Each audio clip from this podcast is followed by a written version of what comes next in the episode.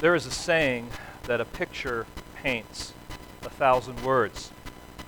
As we have been going through the Gospel of John, there are a number of pictures that um, are given for us that really help us to see Jesus Christ, who he is, what he has done, and how he relates to man. And so far, in particular in this Gospel, uh, we have been given these wonderful images that really reach back into the Old Testament. He is the new wine that really brings ultimate satisfaction. He is the temple um, that ultimately is the sacrifice. He not only is the sacrifice, but you know the temple. He is the sacrifice in the temple, and he is the serpent lifted up that brings, or really, he's the ultimate savior. And, and these are wonderful pictures that we did we did talk about as we went through those passages. Now, there, there, were, there was discourse and there were things that were happening along the way, but in the midst of those stories, we have these wonderful pictures rising up, kind of like Coit Tower over in San Francisco, just rising up in the midst of all the other buildings. There it is, a picture of Christ, a beautiful, uh, wonderful display of who Christ is, and, and helping us understand some aspects about his nature and character and his interaction with man. And so John continues to paint uh, a canvas with three pictures this morning, a little differently, um, but these, these pictures really are, are, stressing the supremacy of Christ. And I, I want you to see as we look through this passage, it was a long passage for us to read. Maybe as you're reading, you're like, how do all these three things kind of work together? And there's a flow here verses 22 through verse 26, really just talking about this conflict that the disciples were having with uh, what was going on with this issue of baptism.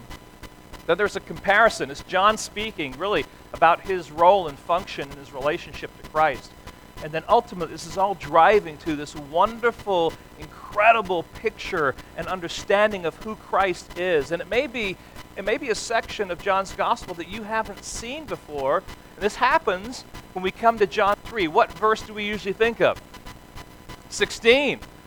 But listen, there's more nuggets of truth in this chapter that are absolutely amazing. And, and verses 31 um, through 36 are, are stunningly amazing um, in their uh, wonderful portrayal uh, and, and helpful way of, of describing who Jesus is for us. And so this morning, uh, we want to do the best that we can to, to understand uh, that, that this is driving toward painting a picture to show us that Christ is supreme. And that will all kind of make sense as we go along here together. Now, one thing that's helpful, I think, just uh, as kind of a preparation here, is that if you have like an NIV, um, you will uh, you will see there that the the interpreters took verses 31 through 36 as being John the Baptist's words, and uh, other interpreters, in particular the, in the um, ESV, which is what we use, understand those words as being John the Apostle's words, the John who's writing the gospel. And that would be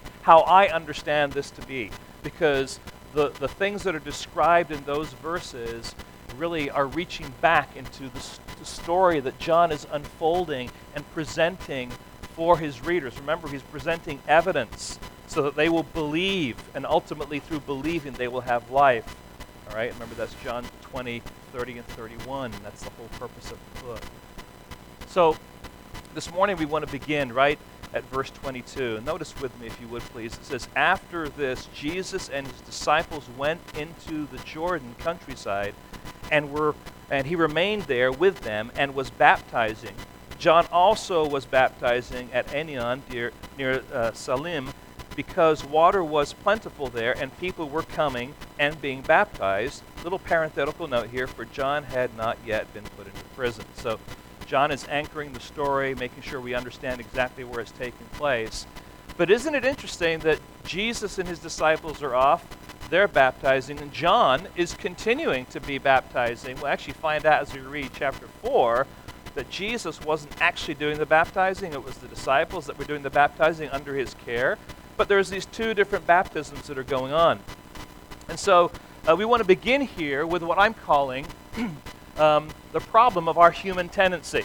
And this story really unfolds. It's a, it's, a, it's a wonderful picture of human nature. and I think will help us understand ourselves and how we interact with one another, and, and uh, ultimately will have a purpose. But what is, the, what is the problem of our human tendency? It is this to take what is good and to find a way to let sin enter the picture. Anyone have a habit of doing that? There's something good going on. There's something really, you know, wonderful that God is doing, and you know, we just find our way to get sin into the mix of it and really cause damage to what God is doing that is good and beautiful, right? And, and just, just think about that as we, as we move through this passage together. Let's read um, verse 25. Now, a discussion arose between some of John's disciples and a Jew over purification. I, I love this, this little sentence here for me personally because it says, a discussion arose. No, it was an argument that arose. That's what that word discussion is talking about. Okay, this was an argument. So if you ever have an argument, you have biblical grounds to call it a discussion. I just want to make sure that we understand that, right? So there was, there was a heated discussion here about, in particular, um, purification or ceremonial washing. And that was a discussion he, they were having with uh, a particular Jew on that subject. Verse 26 And they came to John and said to him, Rabbi, he who was with you across the Jordan, to whom you bore witness, look, he is baptizing, and all are going to him. So there's this argument that they have with this Jew, and that argument really results with John's disciples developing an attitude and coming to John with their complaint. The Jews don't agree with our baptism and our ceremonial cleansing, and let's add to that, Jesus is now baptizing, and all, all are going to him. Well, that isn't exactly true.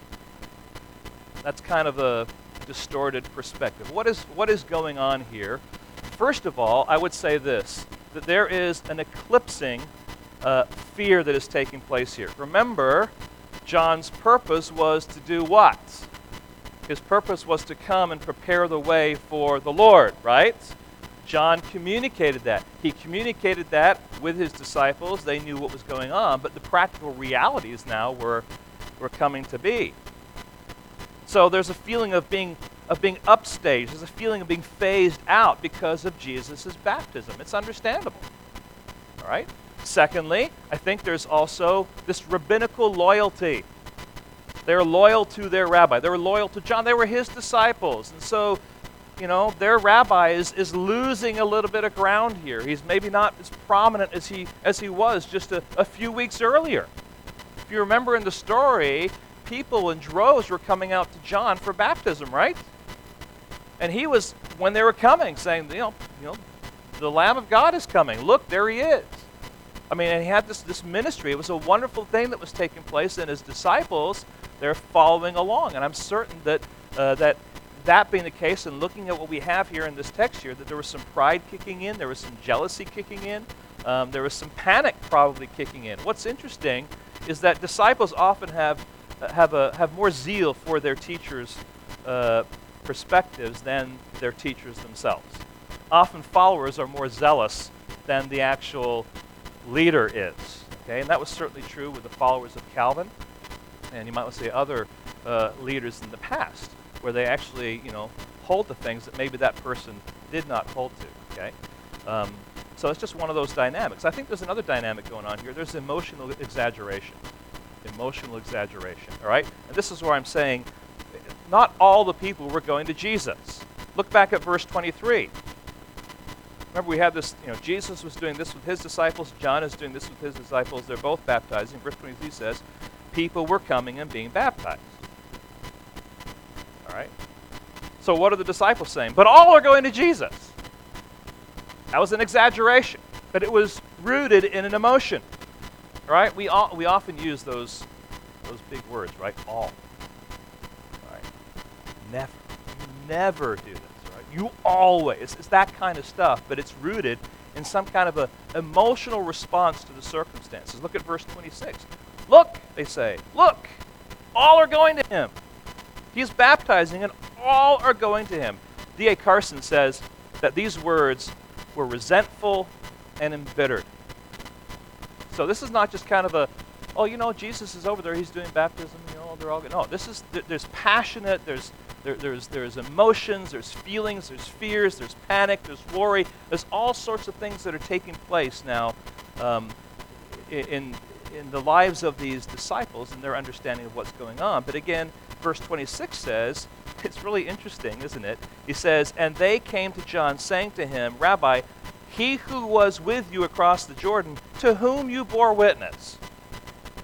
In other words, the one that you told us about, the one that you said was coming, the one that you were preparing the way for, you know, he is, in a sense, now getting all the glory.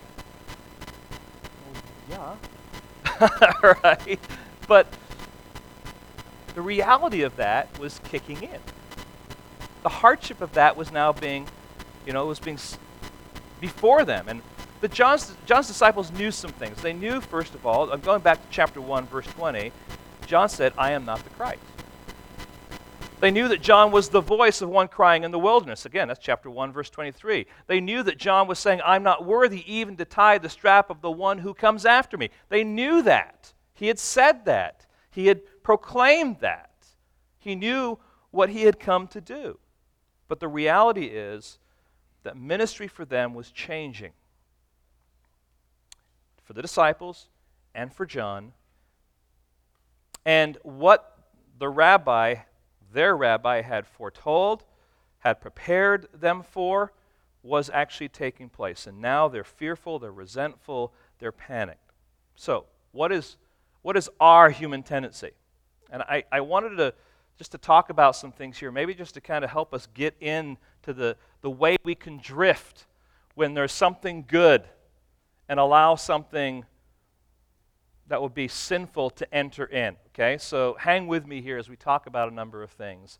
And I'm not necessarily talking about a specific thing that's happened, so please don't connect this to anything in particular, but it's where we live. All right, let's just talk about um, comparing one home group with another. Ouch, you say, ouch. Good, all right. We have home groups in our church. We have two of them right now.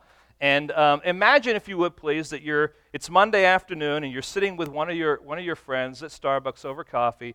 Your friend goes to one home group, you go to the other, and they ask you, How did your home group go? And you're kind of reflecting over the night before, and you think to yourself, You know what? It, it, went, it, went, it, was good. There was, a, you know, there was a few of us that were there, and we talked about the sermon. We shared some thoughts together. We prayed together. It was really nice. It was really, really helpful. Well, how was your home group? They said, "Oh man, let me tell you, the evening was it was absolutely amazing. There were so many people present. I mean, it was hard even to find a seat because there were so many people that were there and it was young and middle-aged and some seniors were there too. It was just kind of this multi-generational thing. It was absolutely wonderful to have that kind of a mix that was going on and and you know, we're we're we're we're growing so fast. We, we might even have to, to split real soon here. And and, and our teacher, the person who's facilitating our home group, I mean, he was just really fantastic because, because he was just engaging us in these questions and bringing things out of us. And, and the discussion was deep, it was penetrating, it was powerful, and there were tears. And, and, and you should have, man, the prayer was absolutely, amazing. it went on. And some people had to leave because they got to get their kids in it, but they just continued praying. And it was just absolutely fantastic. And to top that off, Mrs. So and so made that incredible tiramisu, and everyone just, just enjoyed that. Now, let's be honest. That's, that's kind of a hard discussion, isn't it? I mean, for you who, who went to home group and it was good and it was nice and everything, you're hearing that. You're thinking to yourself a lot of different things, right? Potentially. This is an opportunity for something good to turn into something sour because something is going on in your heart and you're thinking to yourself, well, wait a second, uh, you know, I want some of that. I, I, want that, that deep discussion, and I would love to have been in the context where people maybe were, were tearful because they were talking about the things of God and, and sharing how God was at work in their lives, and you feel kind of like you, you've missed out, and like I'm stuck here, and I'd like to be there, and you kind of get all those feelings, and it can turn really sinful quick when it's actually all good. Now, just understand this. No home group is ever going to be exactly the same every time, right? And just wait a couple of weeks and it may turn up where you're at and it will change. And the other one would be like, well, there was a few of us here and it was kind of, you know. And, and we're, not, we're not interested in the wow effect. We're interested in the steady growth. reality of what it means to be the body of Christ in the context of a home group. But my point in bringing this up is to say, you know, it is so easy for us to allow sin to enter in and to think things and to battle things. Maybe we're not verbalizing them, but they're going on in our heart, and something that has been good turns into something bad. Just like here we have the, these disciples, Jesus' disciples, John's disciples. Baptism is going on. It's all good, but now this thing starts to stir up because they're feeling eclipsed. They're feeling like their rabbi's being upstaged and being phased out. All right? Here's another one. All right? Um, comparison over churches. So, and honestly, I'm not thinking about any particular church. This is just illustrations to help us understand some things, all right? So, you and, you and your friend, different friend this time, are, are talking, and uh, you ask this question. It's about November or so in the year, and you say, Hey, what is your church doing for Christmas Sunday? Would that be a common question for two people that are in two different churches? And yeah, absolutely, okay? Well, this person says, You know, I'm really, it's funny that you asked, because at our church, we're going to have a Christmas pageant. And let me tell you about it. Um, it's going to be a full stage production with real animals. We have invited Kirk Cameron to come and play Jesus. Okay? Um, the Brooklyn Tabernacle Choir are coming just to kind of do backup for us. Um, and it's the kind of thing, listen, everyone in the community is going to want to come to see this. Not just the believers, everyone is. In fact, you should come. And I can get you some tickets. I, I, I know some people. Um, so bring your family. And then they say, So, what's your church doing for Christmas? And you say, Well, I think we're singing some carols, and um, our children's choir is going to do a couple of specials. Is there the possibility there of sin entering in? thoughts that would be fleshly kicking in, trying to compare yourself and this, this, this change and being kind of eclipsed and like you're not doing enough and all that. You see how these things could enter in? I, I'm just painting a picture here. These are feelings and emotions that we go through when we're wrestling with things like this. And sin can enter in. A church maybe has the ability and has the, has the talent and the resources to do something big, but you know what? you may be glorifying God by singing carols and having children's choir, and that's it. And God doesn't want you to do any more because that's exactly what He wants your church to be doing. And yet, what is good can be turned upside down because of flesh kicking in and jealousy or envy or comparing, and it, it can get ugly, right? Here's another one. This is more personal. I figured I, I threw that out at you. Now, let's talk about something that would relate to me. Um, comparison with speakers. In a couple of months, um, we're going to have a visiting speaker come in because uh, I'm not going to be here on that particular Sunday. And listen, when he comes, I want him to honor God and I want him to bless you with the word. Um, when I return, I want to hear upon my return good things that he was a blessing to you. And so when I return, I will likely hear some of you say these things. He was excellent. Um, I've I've been truly blessed by his ministry. I have never heard such an excellent preacher. It was amazing. Pastor, it was amazing how he preached from John 3 and taught us things that we had never seen before. He was amazing. He was excellent. Thank you for inviting him. In fact, if you're ever gone again, you should ask him to come back. By the way, when is that that you're going to be out of town again? Just having fun here, but I'm trying to make a point. Would it be easy for me at that point in time, when this person's been a blessing, to allow bitterness, comparison, jealousy, feeling maybe underappreciated, or fill in the gap? here are some good things that are going on, and yet we can so easily turn it into something ugly, right? So, this is the tension of what's going on with these guys. So, w- wouldn't maturity in Christ for us say, That is exactly what I hope for. That's exactly what I want to hear. That I chose a person to fill the pulpit here that would be a blessing and do the goods for the glory of God. That's what I want to hear. That's, that's exactly what we want to take place. But sin loves to raise its ugly head and, and cause harm and, and just really just, just stir things up. And so, what are we to do in those times? Well, I think what the answer from this passage is this is to, to understand the power of a humble tenacity, to humbly uh, respond, but with tenacity. You know, where do you get that from? We'll, we'll, get that from this passage here um, as we look at how John responds to this whole circumstance. John the Baptist had every human reason to get sucked into the complaining and the comparison that his disciples were, were, were bringing up. Yeah, you mean, yeah, I spend all my time preparing and pointing and focusing on the one that's going to come. And this is the thanks I get. My ministry diminishes. You see how, you see how that can go? But he didn't. Why? Because he had a humble tenacity that shaped his perspective and attitude on what God had called him to do. So the first thing I want us to see here is this is we see John, I think these would be these would be principles for us. We see him rooted in the sovereignty of God. Now, the sovereignty of God simply means that God sits on his throne. He created everything, he controls everything. There is nothing happening in this world that he is not aware of, that he does not see, that he is not in control of.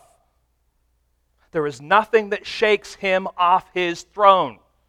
We say it can be chaos on this earth, but there's always, always, always stability in heaven because He is sovereign. And friends, we need to anchor ourselves to His sovereignty because He then has called you and me to do certain things for His glory. Notice what John says. He says, A person cannot receive one thing unless it is given him from heaven. So he recognizes that anything that's happening, anything that these disciples are talking about, ultimately is a gift that comes from God. Now let's look at the context a little bit. In your, in your Bibles, I want you to look at a few verses of Scripture here. And this, again, we're just kind of seeing the context here. And I want you to notice that the way the word gift is used. John 3.16, all right, for God so loved the world that what? He gave his son. John 4, which we haven't gotten to yet, verses 7 through 10, Jesus is interacting with the Samaritan woman at the well, and he answers her and he says, and this is verses, I'm not exactly sure what verse that is, but 7 to 10, he says, If you knew the gift of God, okay? And then John 4:15 says she he responds and says, "Sir, give me this water." And she's talking about the spiritual truth that he was saying, you can have this. There's this idea of this gift being talked about and, and, and, and being being transferred to uh, those by God. And ultimately, if you think about what John is saying here, a person cannot receive even one thing unless it is given to him from heaven. God determines who's going to have what, and if this person has a particular gift and it causes them to rise, and God is at work with that, then I'm going to step back and I'm going to say, God, you are sovereign. This is what you choose, and I'm okay with that because you've called me to something different. I mean, why is it in the context of a town you have one church and you have maybe another church across town? One church seems to be booming and growing, and another church is not booming and growing, and it has nothing to do with the, might want to say, the wow factor and all this kind of stuff. It's just a sovereign thing that God has called one person to one ministry, one person to another ministry, and that's okay. That happens. Why is it that, you know, you go to home group maybe and someone says, man, you know, I talked to this person at work today and, and uh, or yesterday or whenever it was, and, you know, I shared the gospel and wow, they started, they, they prayed. And the next week the same thing happens. This person seems to be very, very evangelistic and you're talking to people and you're getting nowhere. God gives gifts to whom he gives gifts. He's sovereign. We must learn to anchor ourselves to his sovereignty. And as we looked last week in another passage, Ephesians 4 7, just, I was just reflecting on this. It says, Grace was given to each one of us according to the measure of Christ's gift. Ephesians 4 8. When he ascended on high, he led a host of captives and he gave gifts to men. Ephesians 4 11. And he gave the apostles, the, the prophets, the evangelists, the shepherds, the teachers. See, these, these, these gifts are all part of God's doing for his people and for his glory. And so God's sovereignty is always, always, always the anchor we hold onto when wrestling with trials, whatever they may be. So, this is a general maxim, a general principle for us to live by. Secondly, he was rejoicing in his God given role. And I think this really helps us understand the heart of John, um, but it also is a, a, you know, a way to teach us a little bit about ourselves and what God's called us to. Notice verse 28 and following. You yourselves bear me witness that I said, I am not the Christ, but I have been sent before him. The one who has the bride is the bridegroom. The friend of the bridegroom who stands and hears him rejoices greatly at the bridegroom's voice. Therefore, this joy of mine is now complete. Now, we have in these few verses here this imagery of the bridegroom. And again, this is one of those pictures that rises up in the text to really describe who Jesus is. He is the bridegroom. That's what's going on here. And the church, of course, is the bride. And John identifies himself as what? The friend of the bride. We would call that today best man. Okay? We'll get back to the specifics of that. But this is not a new idea. And I think in your handout you have a number of verses there. We don't have to turn to them right now, but just listen as I go through just a few portions of some of that. In Isaiah, in the Old Testament here, we have this imagery um, begin, and it really has to do with God and, um, and, and Israel and that relationship that is there. And in, in, Isaiah chapter 62, verse 5, it says, For as a young man marries a young woman, so shall your sons marry you. And as the bridegroom rejoices over the bride, so shall God rejoice over you. So he uses this, this bridegroom bride relationship as a means to describe his relationship with Israel. And then Israel's attitude toward God is fleshed out in Jeremiah 2 2. Go and proclaim in the hearing of Jerusalem, Thus says the Lord, I remember the devotion of your youth, your love as a bride, how you followed me in the wilderness in a land not sown. In Hosea chapter 2, and of course, that's a, just a wonderful picture of how, how Hosea married himself to a harlot as a picture of where Israel was at that time. And, and God repeatedly says in this particular passage, I will betroth you to me and he says, forever, and in righteousness, and in justice, and in steadfastness, and in faithfulness. And you shall know the Lord. And so there's this wonderful picture of, of a husband and a wife, or a bridegroom and a bride coming together, and the Lord's relationship with Israel. So, so it's, not a, it's not a new concept when it rises up in the New Testament, okay? That's the point. This is an Old Testament concept that is now being brought up by John and by Jesus in the context of of his ministry for, to help us understand who he is. Um, now, in the New Testament, we have 2 Corinthians 11 2. It says, I betroth you to one husband. Ephesians 5, of course, that classic passage there on Christ is the, is the bridegroom and he is preparing the church, right? He's nurturing it, he's cleansing it ultimately. And then in Mark chapter 2, we also have another description there of this relationship as of, of Christ and the church and this bridegroom and and bride relationship is, is fleshed out. And then in Revelation, ultimately, we do have the church and we have all believers coming together in kind of a, a crescendo with this theme. It talks there the bride adorned for her husband, the bride, the, the wife of the Lamb, and ultimately, chapter 22, verse 17, the bride who prays concerning the Messiah, Come. That bride, of course, there is the church looking back at um, those churches that were talked about at the beginning of the Revelation. The point here is this this is not a new concept, it's a beautiful concept, it's a beautiful way of understanding who Jesus is in this picture as the bridegroom, who the church is as that bride, and now to help us understand the role of John, he is the friend of the bridegroom. He is the best man. And what's the significance of that? Well, there is a cultural significance that is going on here. and the first thing I think we need to understand is that the, the, that friend of the bridegroom was responsible to make sure all the preparations for the wedding were in order. Now, typically, a best man today, he just kind of shows up and he has the ring, right? That's usually the role. But in that context, the, the, the, best man or that friend of the bridegroom had greater responsibility for the actual wedding and, and the marriage activity. Remember, it was a long celebration. Um, another thing that is true is that he had a responsibility after the celebration, and while the, while the, the new bride uh, just recently gotten married, went into, you might want to say, the honeymoon chambers, it was his responsibility to stand outside the door and to make sure that no other person, other man in particular, would go in there, that only the, the new husband would go in there. It was a responsibility that he had to make sure that everything was done right and everything was done decently. And so it speaks into the context of what's going on here because it says he waits until the groom arrives and he, he leaves with joy.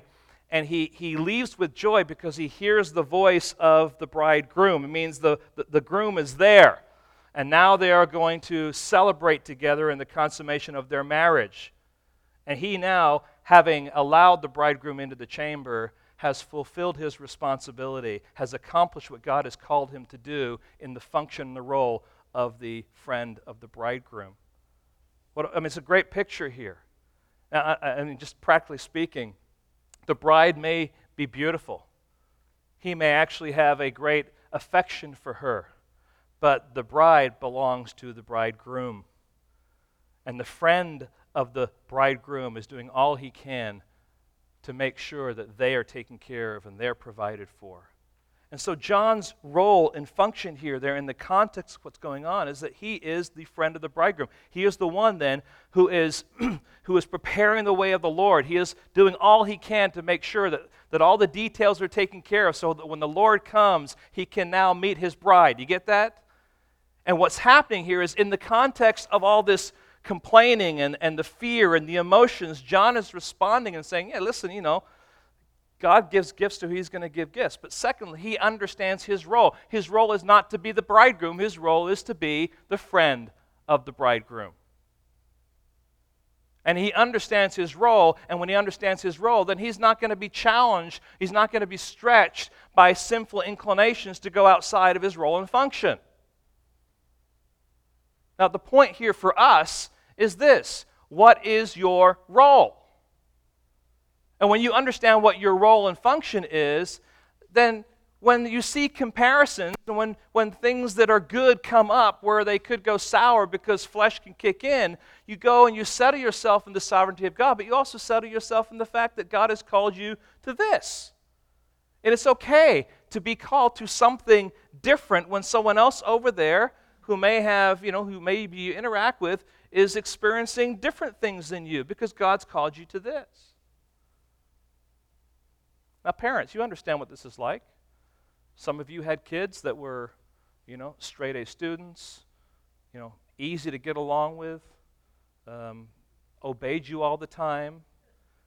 I want to talk to you and find out what, what your secret was, but, all right.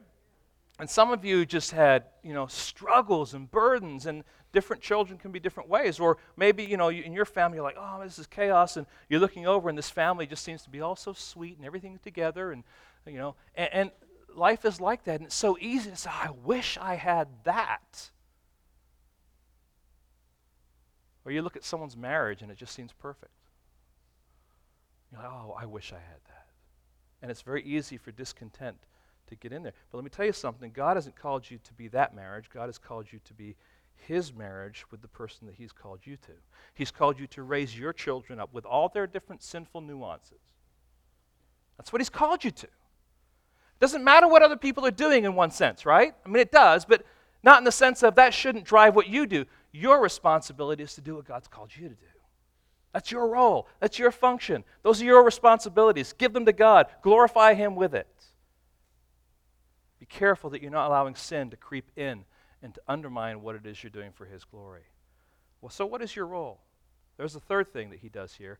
He remembers his Messiah. In particular, he remembers um, to, uh, the, the person to whom he is called to live for, and of course, that is the Messiah. And this is where this wonderful statement comes from He must increase, but I must decrease. In other words, it's not about me. I remember back we were going through the story of Jonah. Remember that? It's not about me, it's about him It's about God, it's about Christ. And so he's understanding I'm the friend of the bridegroom. It's the bridegroom that is supposed to be getting the attention, not me. Not me at all. So go back to John 1, if if you would please. If you have your Bibles, John 1.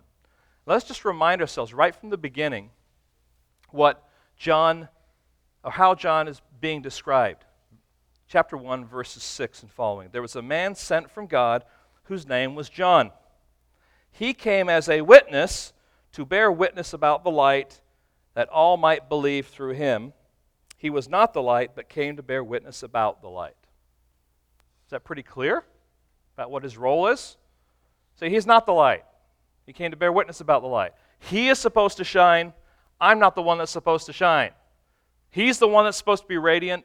I'm not the one that's supposed to be radiant. It was clear what his role was. Now, John, who is writing this, understands that he is painting a picture here of John the Baptist and his relationship to Christ, and in particular for a reason. You can sum- summarize that relationship like this Not me, him. Three words. Now, all of this narrative, all of this, all of this, this conflict, and now John's comparison of himself to Christ is all pushing us to this next passage of Scripture, these next few verses that will help us to see that Jesus Christ ultimately is supreme. So here we have the priority of a heavenly testimony. John the Apostle, the one who is writing this gospel, is now speaking, having given us this wonderful testimony from John the Baptist. John the Apostle, the writer of this gospel, now begins to paint a picture of his testimony of who Jesus is. He's backfilling for the reader why Jesus must increase. And honestly, guys, as, as I studied this, this passage just, just blew me away with the things that were, were revealed in this particular text. And remember, as John is painting for us a picture, he's trying to give us evidences about Jesus so that we will believe that he is the Christ and that through believing we will have life. Notice verse 31. Question is this Why does Jesus need to increase? Number one, um, because Christ is supreme in his origin.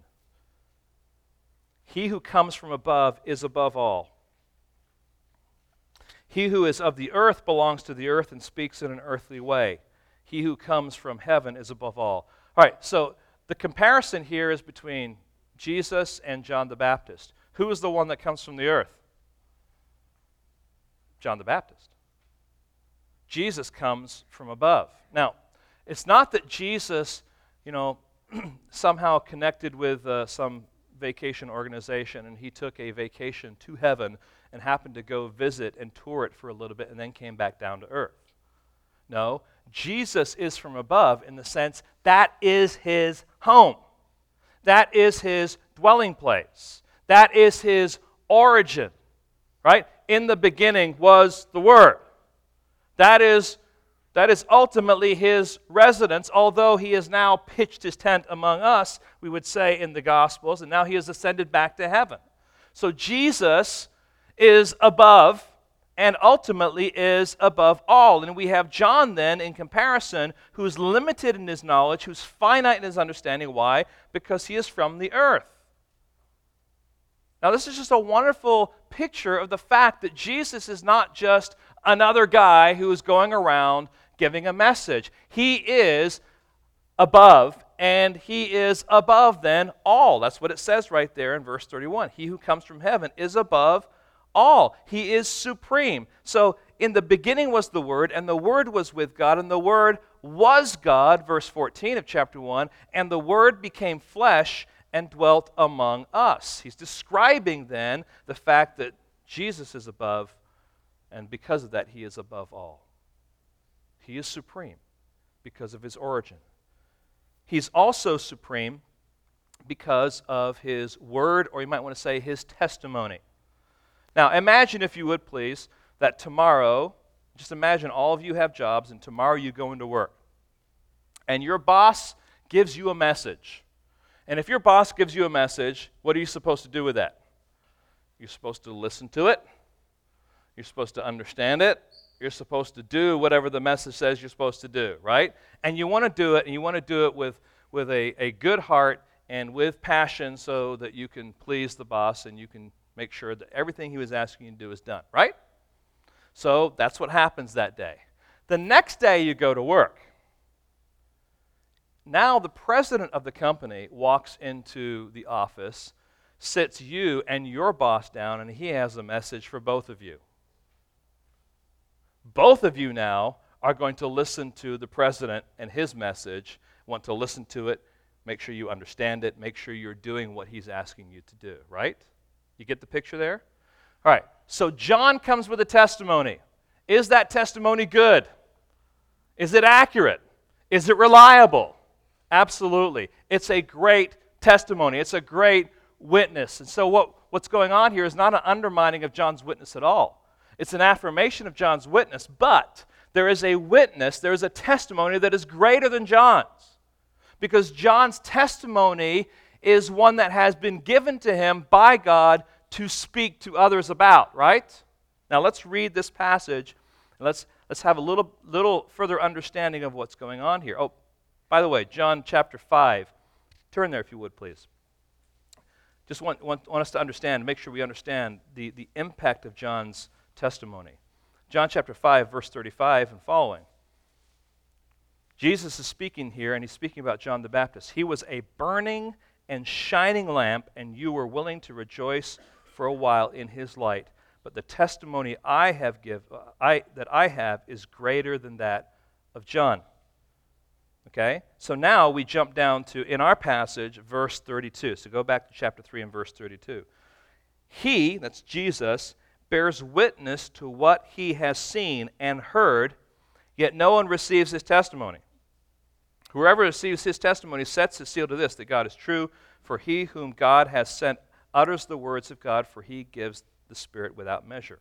Now, here's what's going on Jesus' testimony is not a testimony because somehow he was in heaven and he heard, he simply, you know, happened to be in the same room as the Godhead and they were talking about the things that needed to be shared with mankind. Jesus saw and he heard because he is part of the Godhead. He is not just someone who is on the sidelines looking, he is actually God. And what he says comes from the boardroom, you might want to say, of God. It is direct, it is complete, it is full. And what Jesus said is what God says. So it's not that John's testimony is bad, it's good. It's just that when you compare them together, Jesus is supreme in his testimony, in his word, in what he says. So Jesus wasn't a spectator in heaven, he was essential to the authoring of what the Godhead desired and wanted to be communicated. Here's the third thing His resources are also supreme. Notice again what it, what it says. Um, for he, verse 34, for he whom God had sent utters the words of God, for he gives the Spirit without measure. So the first resource here is the Spirit without measure. Okay? Now, what does that mean? In the Old Testament, the Holy Spirit had this ministry of, of really coming and, and really uh, empowering prophets and, and different people for ministry. So when they spoke, they were given a measure of the Spirit so that they could do what God was calling them to do. They were given a measure of the Spirit. Jesus was given the Spirit without measure. In other words, when Jesus was on this earth, when he was doing what he was called to do, when he was accomplishing the, the, the God ordained activity, which he was in agreement with, he had the full resource, the full backing, the full ability of the Holy Spirit there accomplishing what needed to be accomplished in his, in his power. It wasn't just in measure, it was the full resource of the Holy Spirit. That's the picture here. Secondly, we have uh, the fact that he has authority over all things. Verse 35 The Father loves the Son and has given all things into his hands. This is not an all things like what we read earlier, where you know, the disciples are coming along saying, you know, he's baptizing all the people, which wasn't true. It was an exaggeration. What we have here, though, is a complete statement saying he was given all things into his hands. So listen, it's not surprising then that really for Jesus it was nothing for him to turn water into wine. It was nothing for Jesus to open blind eyes. It was really nothing to raise a man from the dead or to multiply five loaves into thousands. Why? Because he has authority over all things and he has the full resource of the Holy Spirit at work. Now, this is the Messiah that we're talking about. This is the one that, that John the Baptist labored to prepare the way for. He was the voice crying in the wilderness, Prepare the way of the Lord. And when Jesus came on the scene, he says, Behold, the Lamb of God who takes away the sin of the world. He's pointing all of the attention, he's pointing all of, of the eyes and the hearts to the one who is the Messiah, who ultimately is supreme. So, all this passage, although we see this, this conflict, we see this struggle from good things turn into sour things, is all driving us to a place to say, what is our role? What is our function? And ultimately, all of that is settled underneath the fact that Jesus Christ is to be glorified because he is supreme in his origin, in his testimony, in his resources. He is the one we depend on, he is the one that we find our sustenance from, he is the one that brings full satisfaction. Now, John's a great character. I love him. But God isn't calling me to be like John. God is calling me to nestle myself under the wonderful, glorious, gracious arms, hands, however you want to paint the picture, of the Savior whose name is Jesus Christ. And this is all driving us to ultimately two questions and two statements you might want to say that, that, that conclude this section. And here they are. The first one is this we, we, we must receive his testimony that God is true. Go back again to verse 33. Whoever receives his testimony sets his seal to this. All right? Boom. I am agreeing this is true. It's like I'm, I'm you know, signing in blood, so to speak. I am agreeing that this is true. I am sealing this testimony. If I am receiving this testimony, I'm saying, God is true. For he whom God has sent utters the words of God, for he gives the Spirit without measure. So to believe Jesus is to believe God. Go back to John chapter 3, verse 11. I know as we went through that passage, we were talking about regeneration. And this particular verse kind of came out. And I think as we go back now, having looked at this, we might come to a better conclusion as to what it means. Verse 11 Truly, truly, I say to you, we speak of what we know and we bear witness to what we have seen, but you do not receive our testimony. We, we, the Godhead, we, we, the Godhead knows, sees, and understands what's going on. We speak. When, Jesus, when God speaks, Jesus speaks. When Jesus speaks, God speaks. But when Jesus speaks, it is the greatest word ever uttered. When God speaks, it is the greatest word ever uttered. Now, I'm not saying the red letters of your Bible pop up and are more, more significant than anything else. No, the doctrine of inspiration says this is all God's Word. And all of God's Word is, is there for us to pay attention to and to listen to and, and to find strength from and to find guidance in because it is Jesus who is supreme. Why would you want to go and find counsel anywhere else? Why would you want to hop on a plane or on a boat and go to the Himalayas and go up in the middle of a mountain for a guy to sit there and go, um, when you have the Word of God that gives you direction and, and focus in so many different ways and for all of life's issues? But so many people do.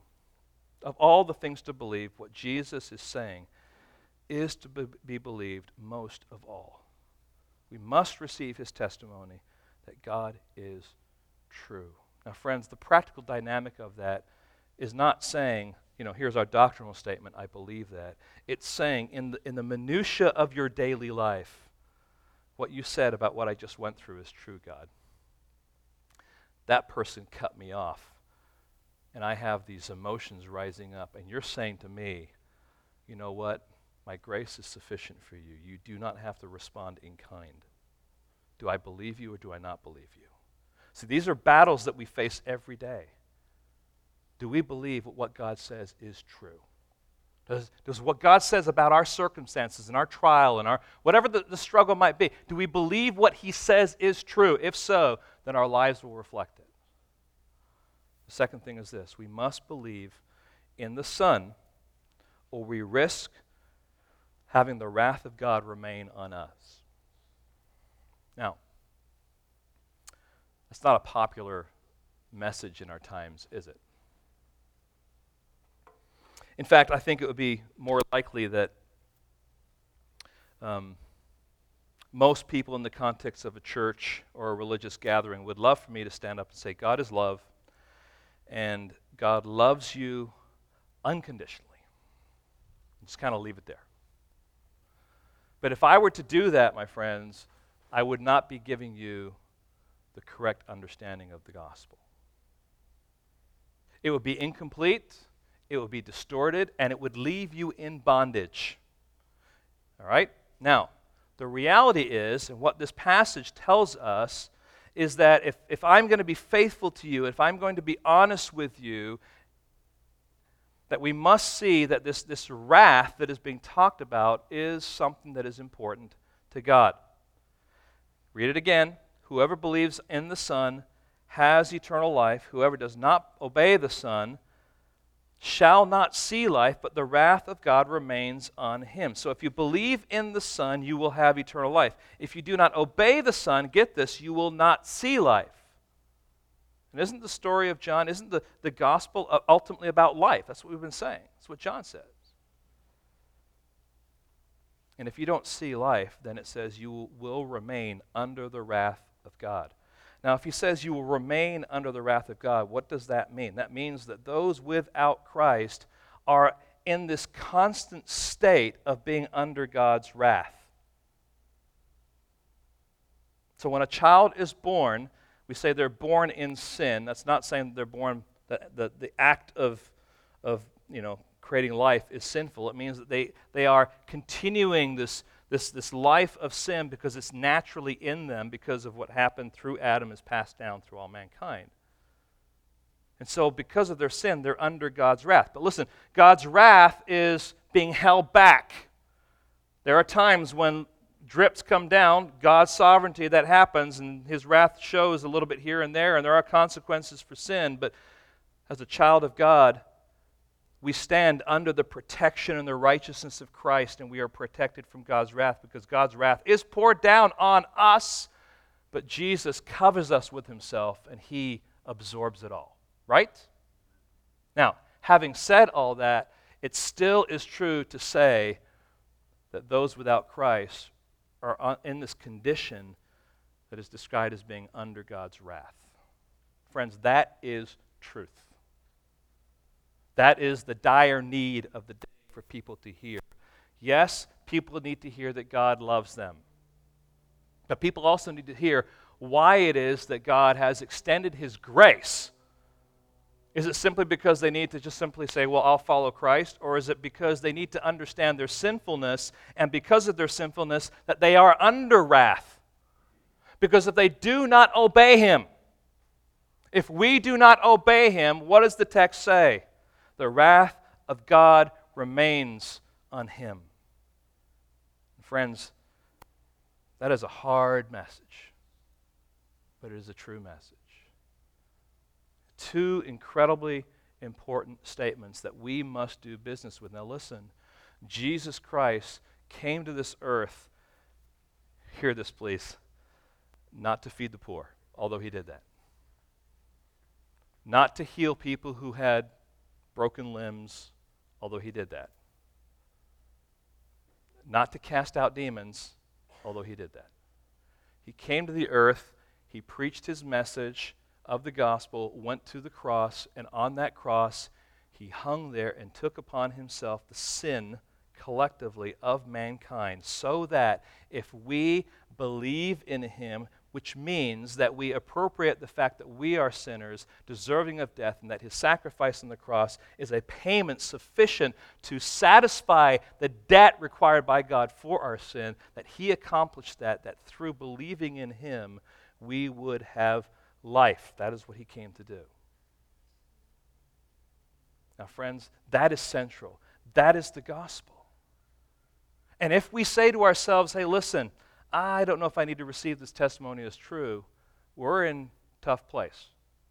If we say to ourselves, ah, I don't know about believing in the Son, listen, the wrath of God will continue to remain on you.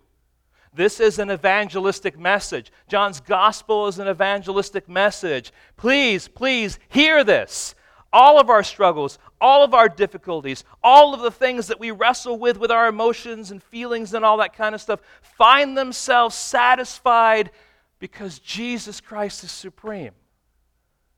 Those disciples didn't need to go that direction and, and feel eclipsed or like their, their rabbi was going to be upstaged at all. If they would simply understand Christ is supreme, He's the one that ushers gifts to men. As, as He decrees He's going to do it, we have a particular role. Everything that needs to be done needs to be done for His glory. We'll leave it with Him. The only way you can come to that place is to recognize that He is supreme. And the gospel is not something we create for ourselves, it is what God has done for us. And it took place in heaven. And Jesus was sitting there in that discussion when, when the, before the world was created. and we are the recipients of his grace and his goodness. And we need to celebrate the fact that he is supreme. Now, friends, I realize we're, we're, we're, ultimately just stopping and we're, we're pausing and we're looking at Christ, who is supreme. And I'm just asking you to, to take, take all your, your struggles, all your trials, all those battles, those internal things. Maybe you were in a fight this week. Maybe you're, you're struggling over finances, or, or maybe there's some job issues going on, or whatever it might be. And you're, you're saying, you know, why and how and, and what?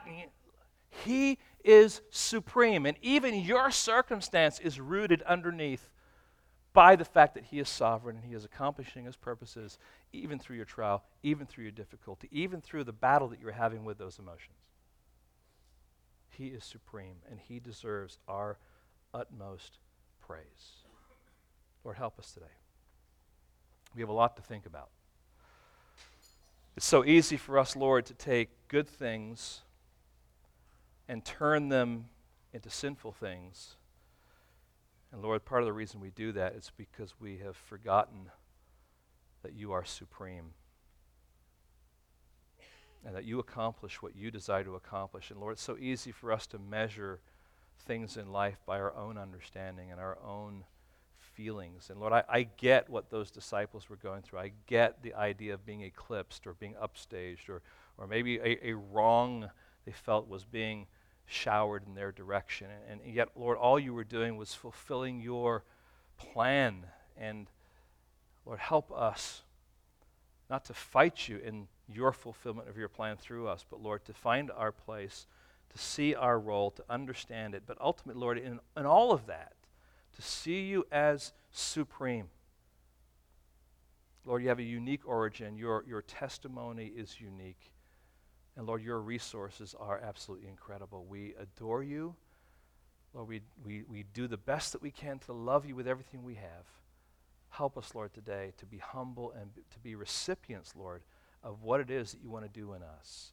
Take the words that we've shared today, Lord, allow us to meditate on them, to, to feed on them. And Lord, would you have your way with us? We ask in your name. Amen.